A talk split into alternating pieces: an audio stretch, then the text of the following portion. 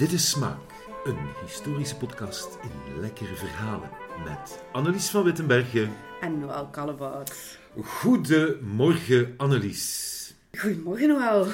Annelies, ehm, mag ik nog zomaar Annelies zeggen tegen u? Want, dames en heren, voor het eerst in dit nieuwe jaar zit ik voorwaar niet alleen met een foodhistorica aan tafel, maar diezelfde foodhistorica is erin geslaagd om op het einde van vorig jaar, in december, op 21 december, chef-kok te worden. Je mocht nog altijd Annelies zeggen, hè? Natuurlijk, hè? Ah, wel, met veel plezier, maar ik ga toch één keer zeggen, dank u, chef. zeg, Annelies, wat is er eigenlijk gebeurd? Ik heb op 21 december eigenlijk mijn eindwerk op de kokschool gepresenteerd. Dat was een volledig middeleeuws historisch banket voor 80 man, om precies te zijn. En dat is een beetje de kroon geweest op een um, ja, beroepsopleiding die toch wel een aantal jaar geduurd heeft. In principe, als je één avond in de week doet, duurt het vijf jaar. Maar ik ben niet de meest voorbeeldige leerling geweest. Ik heb er een keer een tijdje tussen gelaten. Um, ja, um, ik heb daar toch wel eigenlijk meer moeite gehad met uh, uh, die koksopleiding dan in de tijd toen ik geschiedenis uh, studeerde. Maar uiteindelijk, ja, we zijn wij allemaal met de klas helemaal geslaagd. Fantastisch. En dus Gent en omstreken is een paar heel capabele chefs rijker. Nu, ik, ik hoor u zeggen, Annelies, ja, die opleidingen, dat is niet altijd evident. En ja, voor alle duidelijkheid, mensen, onze Annelies werkt ook nog in een gewone job. Alleen niet zo'n gewone job. Onze Annelies werkt aan de universiteit. En uh, zo'n opleiding die erbij komt, dat is niet van de poes. Maar ik dacht dan onmiddellijk, um, ja, we zijn een historisch podcast, hè. Kok, hoe, uh, hoe werd je dat vroeger? Ja, eigenlijk um, door gewoon in de keuken te gaan staan. Ah, je begon, meestal begonnen die mensen op heel jonge leeftijd met een heel gemakkelijk klusje. Um, uh, bijvoorbeeld ja, de, de vuren aansteken, zo de keukenvloer opvegen.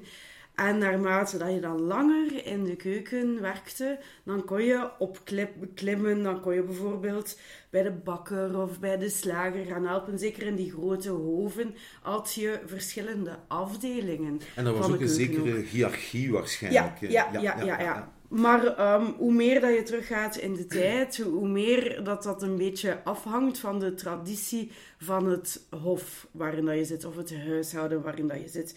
Nu is een koksopleiding en het beroep van kok, dat is wat meer gestroomlijnd. Maar um, door de band genomen in het verleden ga je in de leer en uh, uh, voeg je je dan naar de gebruiking van de keuken.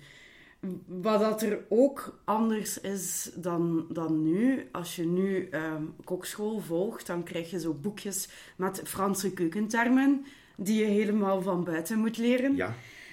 Um, maar um, vroeger werd al die kennis gewoon mondeling overgebracht. Oei, oei, mondeling. Ja. Um, kunnen we dan concluderen dat er ook waarschijnlijk uh, bepaalde gerechten verloren gegaan zijn? Want ja, mondeling overdracht, dat is beperkend. Hè? Uh, ja, dat, dat zal ook wel. Hè. Ja, we hebben dan natuurlijk geen bewijs van de dingen die verloren gegaan zijn.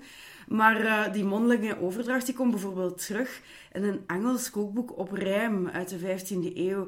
Want um, uh, het is veel gemakkelijker om, een versje Ja. te onthouden Ja, dan al die uh, ingrediënten um, te, te memoriseren. For green sauce, take parsley, wild thyme, an ounce, and grind. Take white bread, grated by kind. Mix all up with vinegar or wine. Season it with powder of pepper fine. Mooi, hè?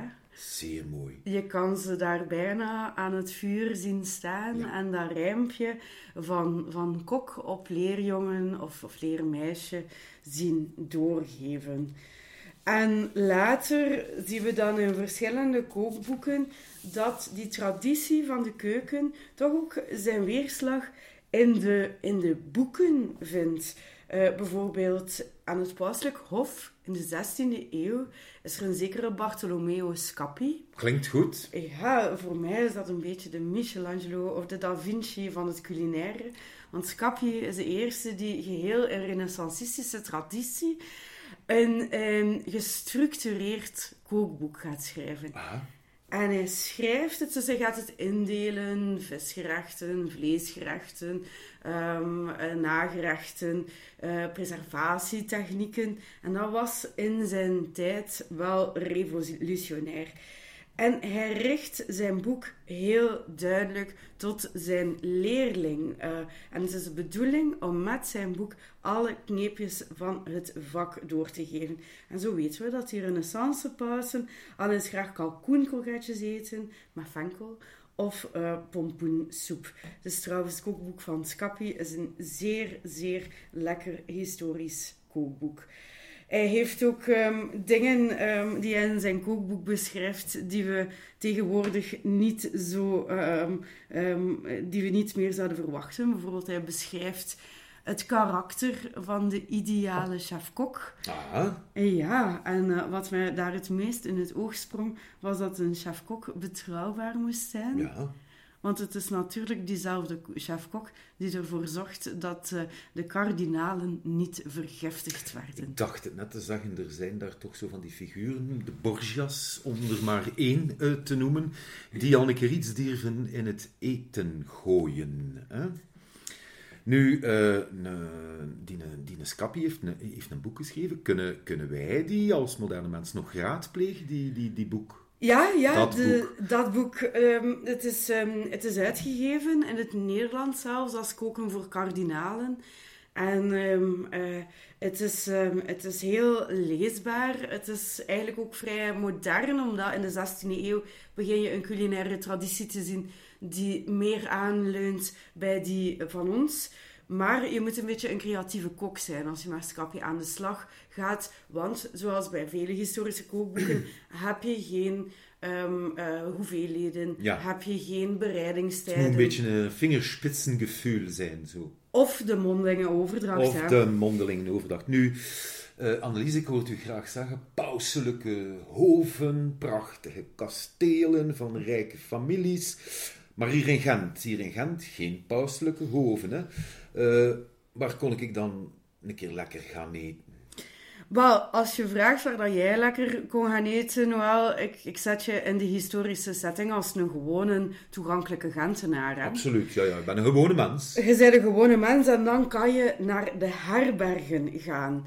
De herbergen, ja, dat is een, een, plek waar dat je terecht kunt voor, eh, eh, voor een stop bier of voor wijn of zelfs voor een overnachting. En je kon daar ook eten.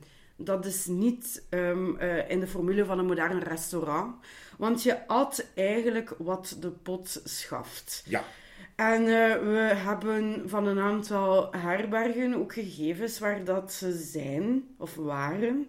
Ehm, de, de Tinnenpot het ehm, is zo'n herberg en het gebouw bestaat nog steeds. Maar waar vroeger de HEMA stond, vond je in de 17e eeuw herberg het Bonte Hert.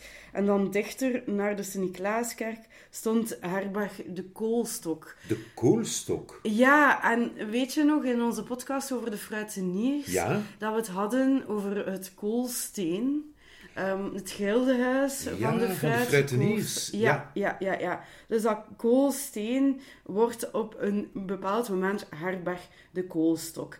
En het galgenhuisje, Het alom gekende halgenhuisje. nu nog steeds een café, is vanaf de 17e eeuw ook een herberg.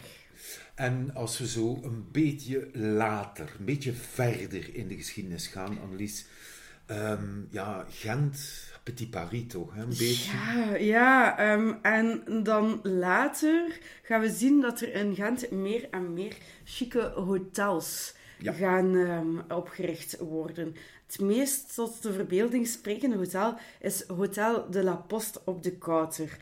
Het lag tussen de handelsbeurs en de opera. Ja, Ehm, Ik denk dat standaard boekhandel daar tegenwoordig gevestigd ja dus, eh, is. er is inderdaad eh, afgebroken Het is en er is een, afgebroken. eh, een, ja, een typische jaren 50, 60 appartement gezet. Wel, Ja. vroeger stond er daar een schitterend eh, gebouw, Hotel de la Poste, dat effectief een oud postkantoor was van toeren en taxis. Dus Ja. het was een postkoets eh, met paarden. Ja. Ehm, het was heel strategisch om daar ook een hotel in te gaan oprichten, want die postkoets die bracht af en toe een keer een reiziger mee. En als je moe na een lange rit op een hobbelige ehm, koets toekomt in een nieuwe stad, dan ga je een hotel zoeken dat dicht bij je aankomstpunt ligt. Ja. En op een gegeven moment in de jaren in de aanloop naar de wereldtentoonstelling van 1913 Ja. Ehm, wil de stad Gent eigenlijk een, ehm, een mooi, chic hotel hebben. Mhm. Omdat dat mankeert in Gent. Ah, tot dan hebben we dat nog niet in Gent. Nee, nee, ja. want ehm, eh, er, er zijn zelfs berichten van reizigers die liever in Brussel overnachten dan in Gent. Ja, dat kunnen we niet hebben natuurlijk. dat dat kunnen we kunnen we niet hebben. Ja. En eh, men gaat Hotel de la Poste helemaal renoveren. Er komt bijvoorbeeld eh, elektrisch licht. Een, heel, ehm, eh, een, heel, eh, een hele vernieuwing in die tijd. Hè. Ja, ja. En heel het gebouw wordt gereno- gerenoveerd. Er komt een prestigieuze inkomhal met, een, eh, met sierzuilen en, en zo een, een grote, een beetje dramatische trap. Ja. En daar is er een tea room in. Een tea room. Een tea room. Allemaal tafeltjes en stoeltjes waar je koffie en thee kunt gaan drinken. Ehm, Oh, ik zie het zo voor mij. Hè? Een beetje flaneren op de kouter. En daarna een koffie of een thee gaan nemen in de tea room. En ervoor zorgen dat iedereen u gezien heeft natuurlijk. ja, in dat grote nieuwe hotel dat maar liefst 450.000 frank heeft gekost om het te renoveren. En we zitten daar eindelijk met ehm, een setting in die periode in Gent met koks in een restaurant. Ah, dus tot dan gaan we niet echt spreken over restaurant, eh, een kok aanwezig. Nee, het is, het is op dat moment dat het gebeurt. En goed, volgens mij, ja, volgens mij gaan er een aantal dingen komen overgewaaid van, eh, van Parijs. Van Dat Parijs. Ja, als het eh, regent in Parijs, druppelt het overal hier in Vlaanderen. En zeker in Gent. En zeker in Gent. En vanaf de 19e eeuw, dus ietsje vroeger dan Hotel de la Poste, zijn er restaurants. En Ja. het woord restaurant, dat komt van het, van het woord restaurare.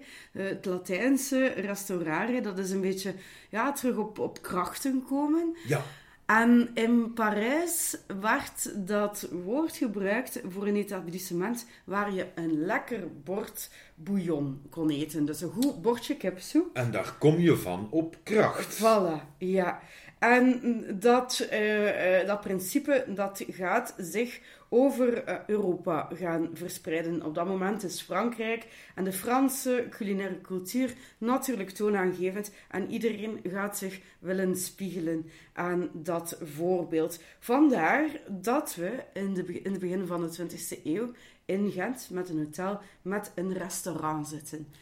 Le Caveau. Le Caveau. Ja, ja, Ja. en ehm, daar zijn ook menukaartjes van eh, bewaard gebleven. Eh, voor één frank, e- franc eet je eitjes met spek. Rog krijg je aan de democratische prijs van 1,25 frank. Wat dat eh, tegenwoordig ook een heel ander gegeven is. Hè? Als je rog maar een klein beetje duurder is dan je omelet met spek, dat kunnen we ons ook eh, niet voorstellen. eens, eh, ja.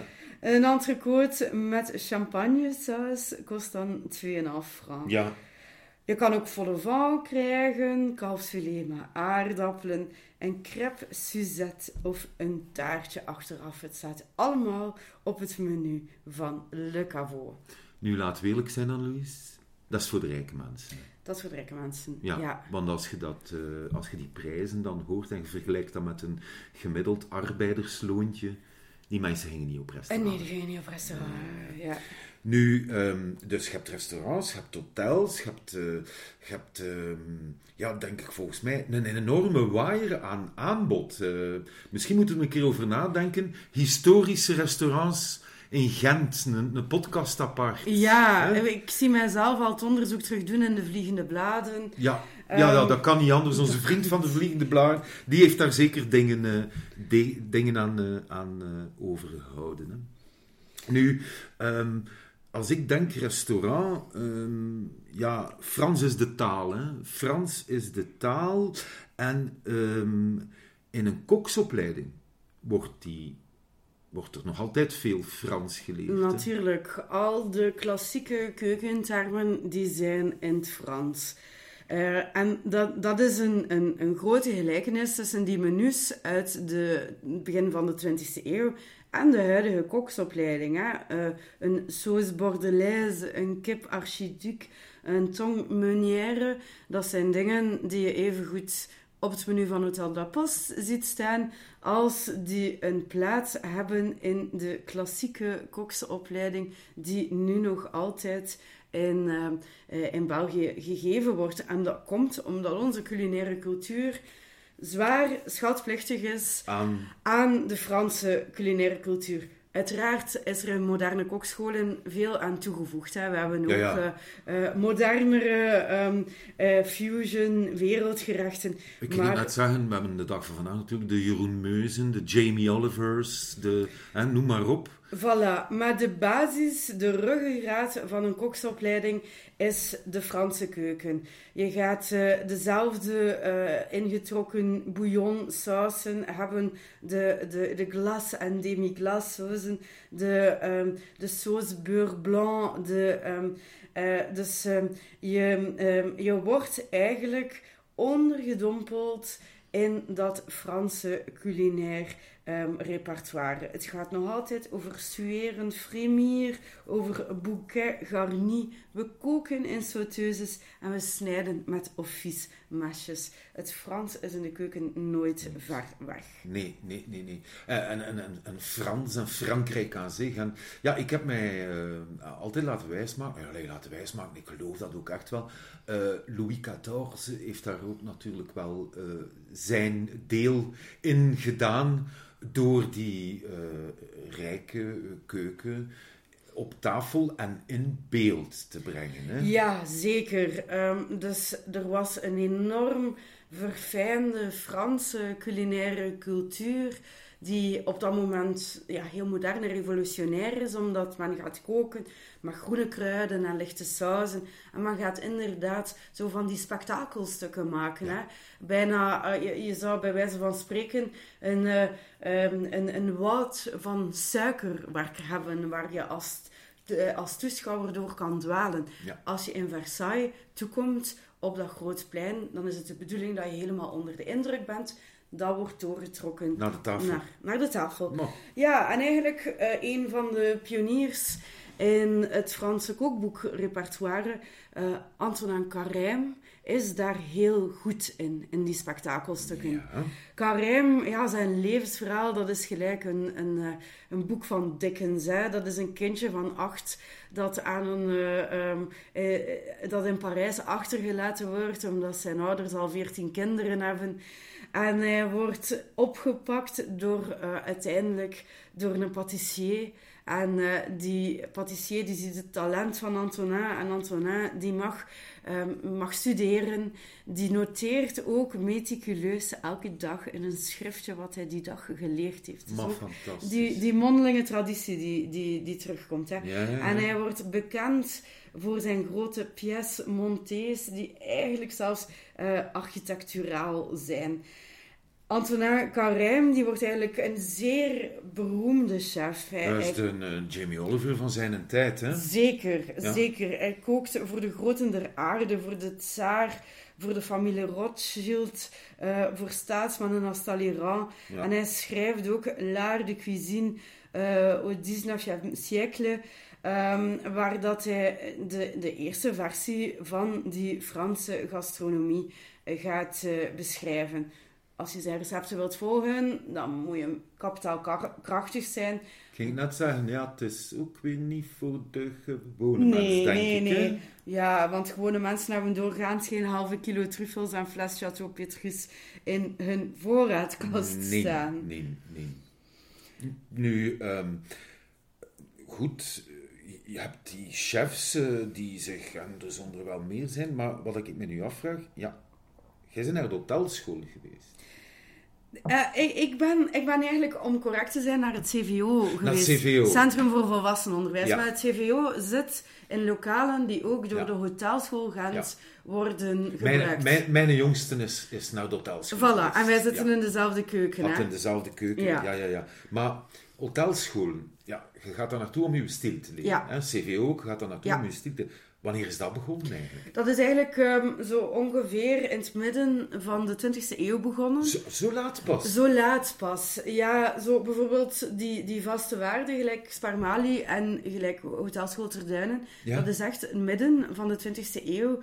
Um, daarvoor, als je wou leren koken, dan kon dat op een huishoudschool, maar dat is natuurlijk een ander uh, een andere finaliteit. Een huishoudschool is school voor meisjes om letterlijk het huishouden te leren doen. je had er verschillende in Gent. Hè. Uh, in de Sint-Lieve Spoorstraat kun je nog altijd de gevel van de bisschoppelijke huishoudschool zien. Um, en blijkbaar staat er daar op de binnenkoer um, in uh, de, de, de gevel van de speelplaats: De vrouw bouwt het huis of breekt het in gruis. Voilà. Een waarheid als een koe. Een waarheid als een koe. Voor de 19e eeuw. Ja. um, ja, je hebt inderdaad gehad huishoudscholen, uh, noem maar op. Misschien toch nog eventjes, Annelies, ik hoor u daar ook zeggen, ja, huishoudscholen, dat is dan voor meisjes. Dat is iets zeer eigenaardigs. De, de, dag van vandaag heb je ongelooflijk gerenommeerde vrouwelijke chefs. Mm -hmm, Maar als ik zo u de geschiedenis wil vertellen, was uh, chef zijn lang een mannenjob. Ja, ja, zeker. Wanneer zijn we verstandig genoeg geworden om, om, om daar toch een evenwicht in te vinden? En, en... Ik denk dat er nog altijd geen evenwicht in de keuken is. Zijn er nog altijd meer mannelijke dan vrouwelijke chefs? Ik, um, ik, ik denk het. Ik durf daar nu geen krasse uitspraken over, over doen. Maar um, het is een, een mannenwereld. Hè? Ja. Uh, het is, een, um, uh, een, het is een, een werkpuntje. Hè? Laat ons hopen op een toekomst uh, met, uh, totale gender, met totaal gender-evenwichten in de keuken. Ja, graag. Hè? Maar je kunt daar maar van leren van elkaar natuurlijk. Nu, um, um, je hebt dus je opleiding um, van uh, het CVO afgerond, waar ik nu heel benieuwd naar ben. En voor alle duidelijkheid, vooraleer dat je gaat gaan denken dat Annelies mij niet zou uitgenodigd hebben op haar afstudeerproject, dat is niet waar. Ik was uitgenodigd alleen, uh, lieve luisteraars, mijn vriendin hier presteert het dus om haar uh, afstudeerproject te leggen op mijn verjaardag. Ja. En dus, er was eigenlijk ook nog iets anders belangrijk aan het gebeuren. Hè? Er was op dat moment al iets gebeurd. Ja, ja. Ook ik uh, heb ja, een titel bijgekregen. Waar dat ik u proficiat voor moet wensen, hè, Noël? Dank u wel, Annelies. We zullen het niet langer geheim houden. Wat is er gebeurd? Ik ben opa geworden van een prachtig prinsesje, Alix, de vriend genoemd. Um, maar ja, dat, dat fietste zo'n beetje door, uh, door alles heen. Waarbij dat ik mij nu afvroeg, Annelies, allee, verlekkerd ons nu een keer, wat heb hij op die 21 december geserveerd aan de mensen? Wel, ik heb een, um, een middeleeuws menu geserveerd. Uh, ik heb uh, voor een groot deel kunnen putten uit de gerechten die eigenlijk al beschreven waren in de smaaklijkbrochure. De brochure die um, opgemaakt is uh, naar aanleiding van het Van Eyckjaar. Is ze nog te krijgen? Ze is online um, nog beschikbaar. Ah, wel, een shout-out naar iedereen uh, zeker online dan een keer te gaan kijken. Je kunt ze downloaden waarschijnlijk ja. de smakelijk brochure, waar niet alleen Annelies, maar ook...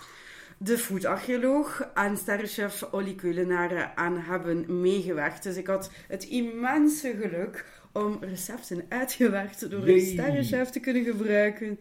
En dus we hebben, uh, we hebben eigenlijk vier middeleeuwse gangen geserveerd. De eerste gang Um, ja, het was 21 december, dus het was een middeleeuws met winterfeest. Hebben we kaarsen op de koer aangestoken.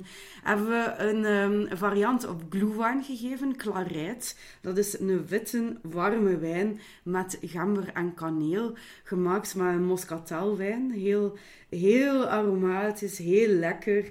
Vrij hoog in alcohol, 15%. Jee. Dus eh, de sfeer zat er direct Onmiddellijk. in. Ja. Ja. Dan hebben we kaaskoekjes met eh gouda eh, geserveerd. Hè. We hebben daar ook al uitvoerig over gepraat. Hoe belangrijk dat kaas was in de middeleeuwen. Dus dat kon niet ontbreken. Dan hebben we een potjesvlees gemaakt. Mm. Dat wordt voor de eerste keer beschreven in een 14e-eeuws Frans kookboek. Ehm, en ehm, voor de vegetariërs die er ook waren, hadden we een, um, een linzenpateetje.